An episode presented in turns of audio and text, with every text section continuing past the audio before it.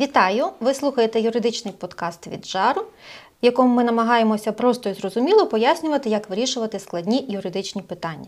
Мене звати Оксана Банкова, я журналістка жару і комунікаційниця у системі безоплатної правової допомоги. Е, За даними Міжнародної організації торгівлі, понад 5 мільйонів українців залишилися без роботи. Зменшилася заробітна плата на 25-50% залежно від різних видів підприємств. Когось звільняють роботодавці, хтось змушений звільнятися через зовнішні обставини. Або підприємства знищили е, російські війська, або ж підприємство припинило свою роботу на окупованій території. Трудове законодавство після запровадження воєнного стану, зазнало змін. Причому деякі експерти зазначають, що в питаннях трудового законодавства держава цілком і повністю стала на бік працедавців, фактично розв'язавши їм руки.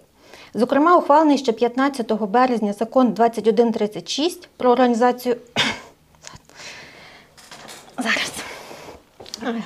Зокрема, ухвалений ще 15 березня закон 2136 про організацію трудових відносин в умовах воєнного стану спрощує процес звільнення та зміни умов праці. На думку деяких правозахисників, цей закон навіть обмежує права найманих працівників. Отже, сьогодні ми говоримо про звільнення. Чи насправді обмежують права найманих працівників і чи правомірні такі обмеження? Будемо про це говорити з юристкою Ольгою Чорною, заступницею директора регіонального центру з надання безоплатної вторинної правової допомоги у Хмельницькій області. Отже, Ольго, найпоширеніша ситуація. Працівник хоче звільнитися. Зазвичай у звичайних обставинах ми звикли, що працедавцям ми повинні повідомити за два тижні. Чи у теперішніх умовах можливі винятки? Тобто, чи може працівник бути звільнений раніше, аніж е, за ці два тижні? Е, Дуже болюче питання, а саме юристи системи безоплатної правової допомоги е, часто консультують людей, які звертаються саме з питань припинення трудових правовідносин. І е, хочу сказати, що ми говоримо про звільнення в умовах воєнного стану, і для того, щоб людям роз'яснити, трудове законодавство таким чином на сьогоднішній день побудовано, що припинення це дорівнює і звільнення. Е, Якщо брати до уваги Кодекс законів про працю України, варто роз'яснити, що є загальні підстави припинення трудових правовідносин, це стаття 36, і є стаття 38, про що ви говорите, звільнення працівника за власним бажанням, стаття 40 це звільнення е, за ініціативи роботодавця, і 41 за особливих умов. Якщо ми говоримо про звільнення працівника е, за звичайних умов з попередженням про звільнення за два тижні, то на сьогоднішній день ці два тижні все ж таки діють. Е, Але е, потрібно розглядати кожну ситуацію окремо. Про що йдеться взагалі? Якщо є особливі умови, наприклад, людина виграла якийсь конкурс і вже пропонують приступити до виконання посадових обов'язків за е, обраною виграною посадою. Або так сталося, що людина е, потребує якогось особливого догляду. Наприклад, жінка вагітна, їй потрібно вже бути вдома, відпочивати, виношувати немовля. Або коли члена подружжя переводять в інше місце роботи, то працівник у своїй заяві обов'язково чітко зазначає, що звільнення з особливими умовами, такою-то датою. Ну, наприклад, якщо ми говоримо про певну дату, людина пише 1 серпня, і не обов'язково писати, якщо є ці особливі умови, що звільняється через два тижні. Він, наприклад, каже, за особливих умов і варто додати як певний доказ, прошу звільнити, наприклад, там 3 чи 5 серпня. Е, Проте ці воєнні події, які ми сьогодні маємо, е, дуже все мобілізували і пришвидшили. Особливо, якщо говорити про комунікацію. Е, Насправді цей закон, про який ви говорите, він має дві ключових дати: це вступ закону силу від 24 березня і зміни, які були внесені дуже суттєві. Трішки вони все ж таки зменшили трудові права працівників від 19 липня. І в цьому законі є дуже багато особливих умов.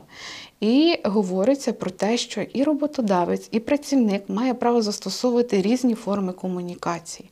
І про це варто пам'ятати як роботодавцю, так і працівнику.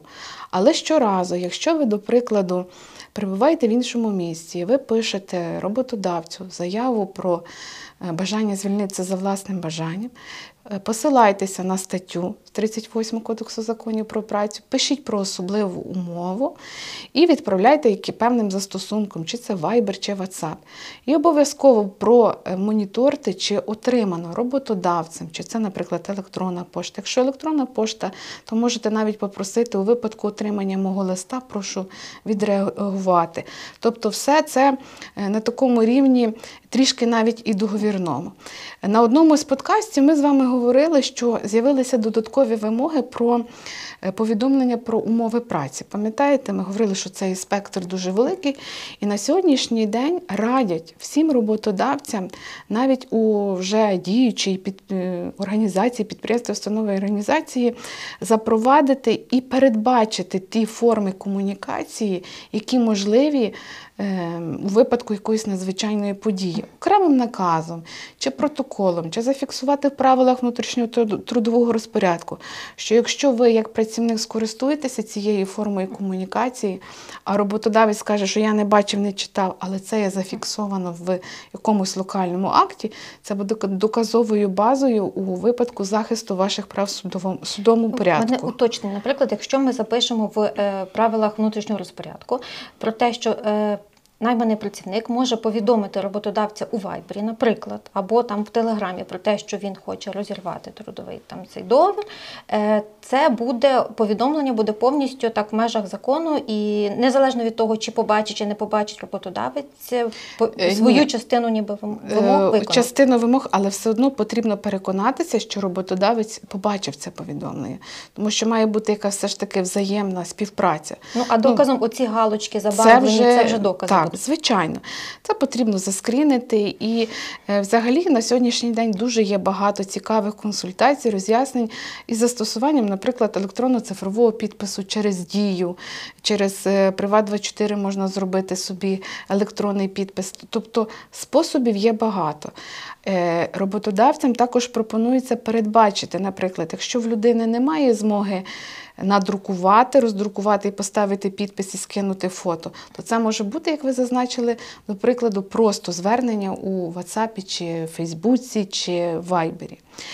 І якщо говорити про звільнення за власним бажанням, я прошу кожного українця пам'ятати, що якщо ви написали, наприклад, навіть звільнення за два тижні, ви завжди маєте право передумати навіть в останній день, якщо це ми говорили 1 серпня, а вас ви написали звільнити 14 серпня, то 14 серпня ви навіть маєте право відтермінувати і забрати заяву. Але це може бути не так лише у випадку, якщо на ваше місце вже знайшли людину, яка виконуватиме цю роботу.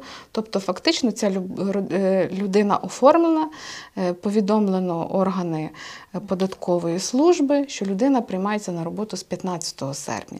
Це також важливий момент, про який варто пам'ятати. І ще хочу уточнити з приводу особливих е, умов. От, наприклад, чи можуть бути цими особливими умови, якщо людина у зв'язку з запровадженням воєнного стану виїжджає е, за кордон? От ну нехай там не відбуває, вона не проживає на території, де відбуваються бойові дії, але вона все ж таки, е, рятуючись від війни, там хвилюючись за свою дитину, вона виїжджає. Чи може от це бути такою особливою умовою? Може бути, але давайте говорити про права працівника, то в цьому напрямку це трішки зменшення його прав, тому що він би ще фактично міг би вважатися два тижні працевлаштований на робочому місці. Е, Тобто е, механізмів чи звільнення, чи призупинення роботи, чи навіть отримання відпустки без збереження заробітної плати в умовах воєнного стану, ми вже про це з вами неодноразово говорили, є багато. Не завжди відразу потрібно припиняти трудові правовідносини. Можливо, варто трішки пошукати якісь інші інструменти, навіть те саме призупинення. Так, до речі, ми на минулих е, подкастах ми говорили про те, що можна взяти відпустку Так. без збереження заробітної плати. Так, кому цікаво, може послухати. А якщо звільнення відбувається з ініціативи роботодавця, я, наприклад, прочитала, що е, ось цей закон е, 2136 він запроваджує такі обмеження, наприклад, що людину можуть е, звільнити в період е, перебування в, на лікарняному, наприклад. Чи, чи це так відповідає дійсності, чи можливо ми чогось не розуміємо? Е, Так, цей закон 2136, про який ви говорите, статті 5 говорить, що навіть можна звільнити, якщо людина перебуває у відпустці, крім відпустки у зв'язку з вагітністю та пологами і догляду за дитиною по до досягнення в неї трьохрічного віку і лікарняним наступним днем, коли закінчується цей період. Але е, якщо уважно ознайомитися з рекомендаціями наших міністерств, вони говорять, це не означає, що це має бути основна підстава. Основна підстава такого звільнення може бути лише за наявності умов розірвання трудових правовідносин за ініціативи роботодавця. Наприклад, невідповідність кваліфікації, е, наприклад, е, якась зміна в організації виробництва і праці. Тобто е, це має бути додаткова підстава, передбачена статті 40 або 41. Наприклад, ми знаємо, є така підстава, як аморальний вчинок е, працівника виховної сфери. Е, Тобто має бути законна підстава, передбачена Кодексом законів про працю. І якщо вона збігається, і ця людина в, цьому, е, в цей час перебуває у відпустці або у тимчасовій непрацездатності, можна скористатися цією нормою. Але не варто вважати, що якщо просто людина перебуває у відпустці і немає в неї ніяких порушень, немає ніяких змін в організації виробництва і праці, немає ніяких додаткових інструментів роботодавця застосувати цю норму закону 2136. До речі, це дуже важливо, що ви пояснили, тому що багато якраз і правозахисників говорять про те, що отут якраз і порушення е, Так, прав звичайно. працівників, е, тому що там не можна, там е, це, це заборонено. А виявляється, що мають бути обов'язково має бути якась основна підстава, і тоді вже можна в цей період звільняти. Якщо працівник відсутній на роботі, оскільки він виїхав за кордон, чи може це бути підставою для звільнення? Дуже класне питання, тому що я говорила з вами про дві дати. От від 19 липня з'явилася додаткова підстава звільнення, якщо відсутні більше 4 місяців на робочому місці. І інколи медіа трішки під е, ось це ваше питання підтягують е, нормативну базу. Але варто пам'ятати, що взагалі відсутність, і коли роботодавець знає, що його працівник перебуває за кордоном у зв'язку з такими особливими вимогами, це не є підставою звільнення. Вони знову ж таки можуть певним чином зафіксувати свої правовідносини, як ми вище зазначали, чи призупинення, чи відпустка. І якщо говорити про відсутність, і на робочому місці протягом 4 місяців обов'язково має бути дотримано дві вимоги, що роботодавець взагалі не знає, де знаходиться працівник, і це зафіксовано. Тобто не знає понад 4 місяці. Так. Якщо він там не знає 3 місяці, то це, Це, ще не не буде. вважає. Наприклад, ось не було людини дві міс... два місяці на зв'язку, а людина, ви бачите, з'явилася в Вайбері і вам пише: перепрошую, в мене були важливі обставини, важкі. Я, наприклад, там перебув, переховувався е, в бомбосховищі, ну, різні випадки, або був загубив телефон, ну, всяке буває. Варто про це пам'ятати. І чому я зазначила про липень? Тому що від е, рахунок здійснюється саме з цього з цієї дати. Тобто звільнення, якщо хтось хоче застосувати на сьогоднішній день ще 4 місяці від е, дати прийняття і застосування ось цих норм, про які ми говоримо, ще не відбулося. Тобто норма закону тільки з липня може застосувати. Якщо працівник там був відсутній, наприклад, з червня, то Ні, ні. не, не рахується. Тому е, хто нас слухає, бачить, занотуйте це собі в пам'яті, але знову ж таки, тут фахівчині без, безоплатної правової допомоги, куди ви завжди можете звернутися, і вас проконсультують і скерують на ту норму, яку варто застосувати в тій чи іншій ситуації. Дякую. І тут в мене знову повертаючись до е, нашого попереднього, е, вже ми про це говорили, е, про те, як е, в сучасних умовах можна контактувати з роботодавцем. От е, хотіла би ще уточнити про заяву про звільнення. Чи може працівник звільнитися, повідомивши е, своєму роботодавцеві про це через там Viber, е, Telegram, е, ну, електронною поштою? Чи можна так написати заяву про звільнення? Ну, повернемося. Давайте говорити про те, що трудові правовідносини, ну насправді е, Кодекс законів про працю на початках був побудований таким чином, що все ж таки е, і Конституція України проголошує, що кожен громадянин має повноцінно реалізовувати своє право на працю. І тому працівник завжди повинен бути захищеним. І для того, аби потім не було проблем. І людину поновили, до прикладу, на роботі.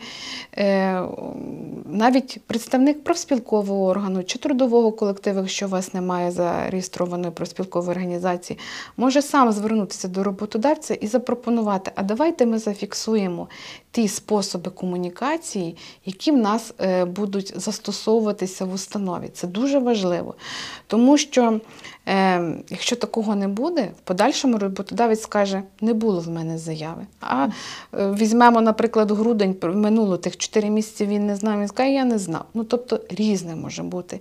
І надіятися лише на доброзичливість іншої сторони, інколи е, дуже є таким, знаєте, неправильним. І варто все ж таки е, підстрахувати свою е, ситуацію і занотувати це. Досить часто навіть приймають певні локальні акти, той самий наказ, е, де прописано, які ці способи фіксації.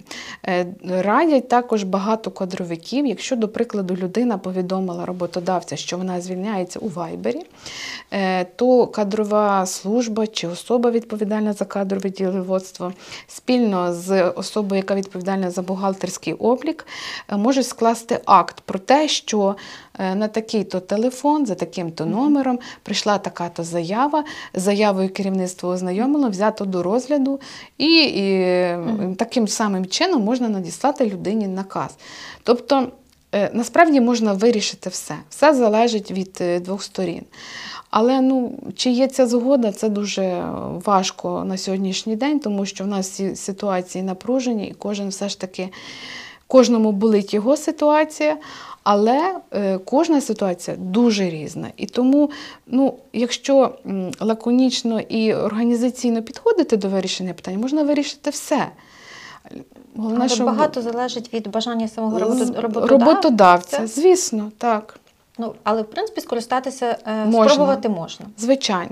Головне, е, ну, як юристка, я вам можу сказати, будь-яку свою дію фіксуйте.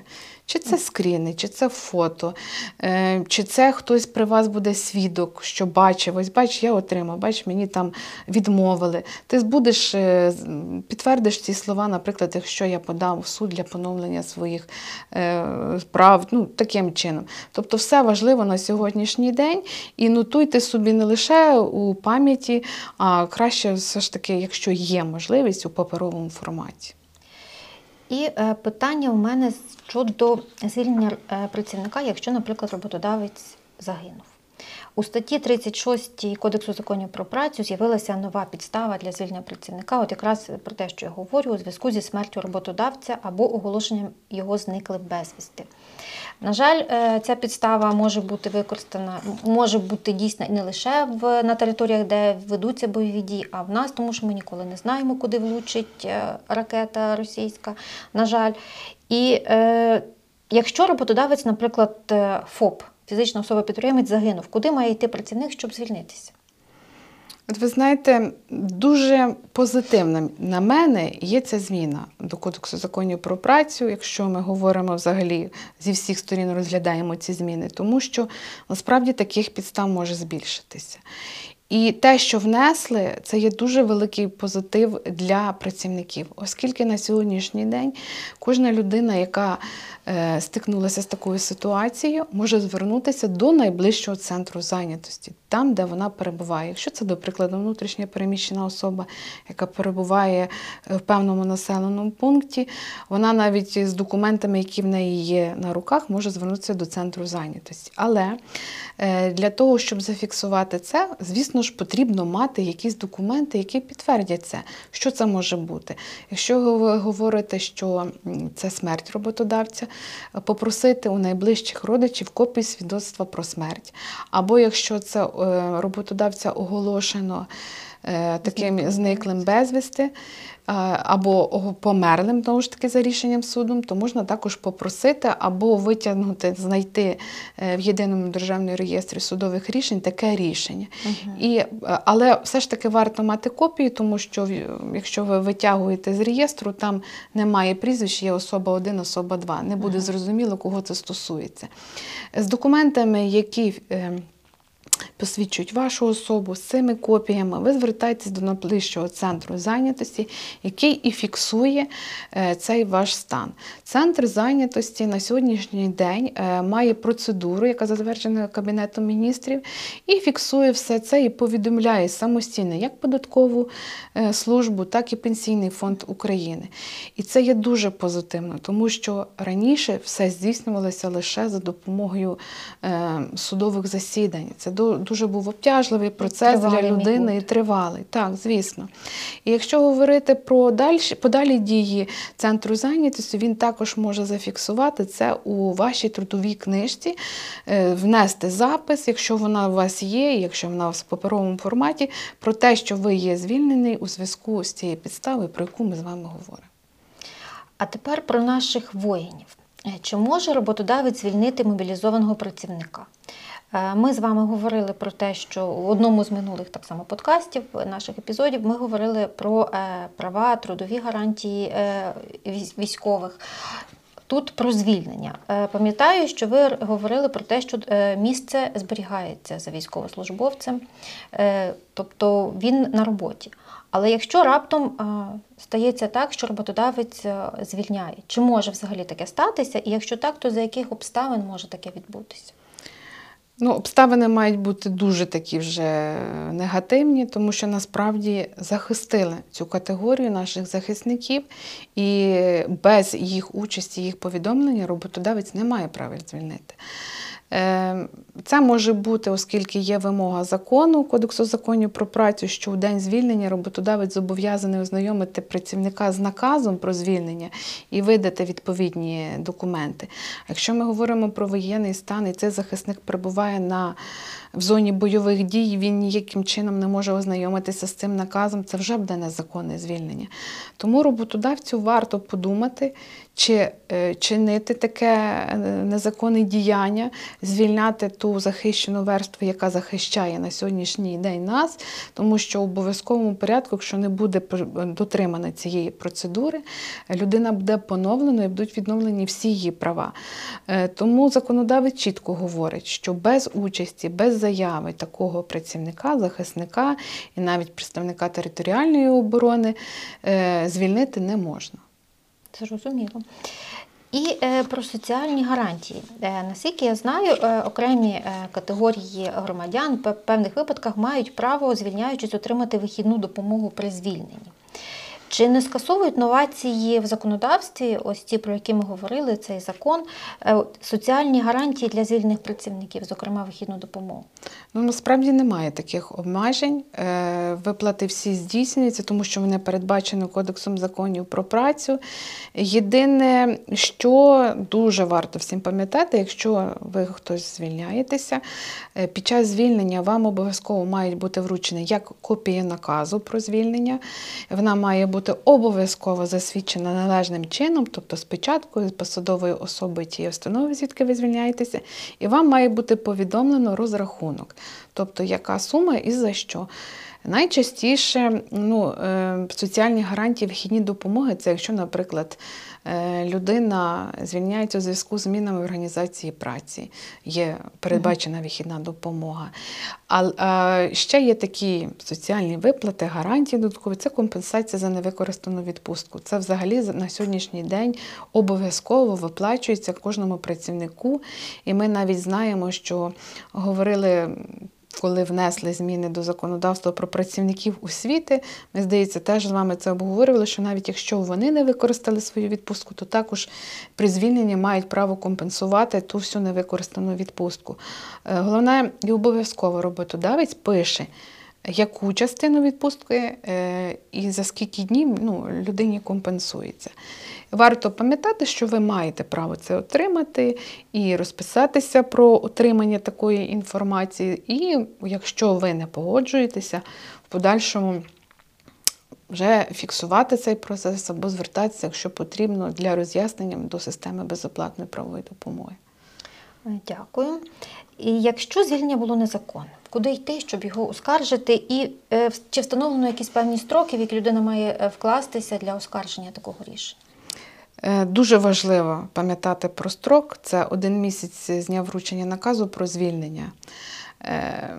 Дуже важливо, тому от про те, що ми з вами говорили, про ці засоби комунікації, про ці галочки, чи ознайомився чи ні, це також е, може бути доказом потім у судовому провадженні, але не завжди відразу можна йти до суду.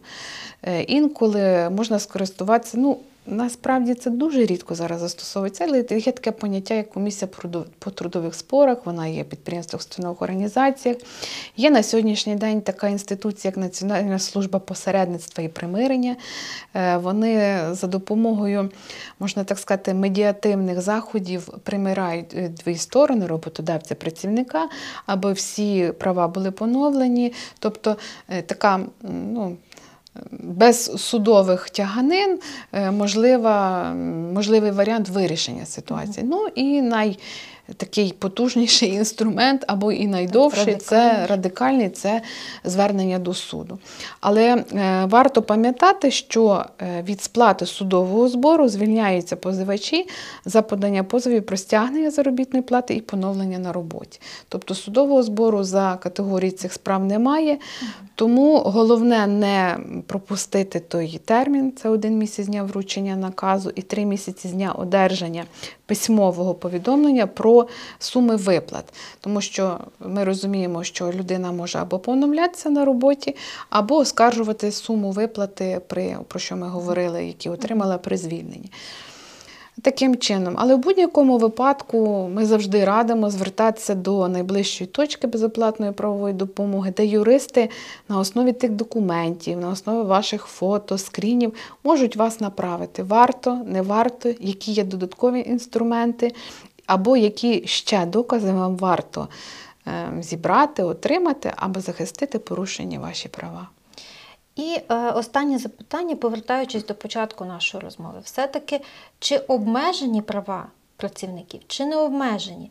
Е, чи ці обмеження є? Можливо, вони в умовах воєнного стану обґрунтовані. От мені цікаво було би почути вашу. Ви знаєте, кожна підстава є дуже різна.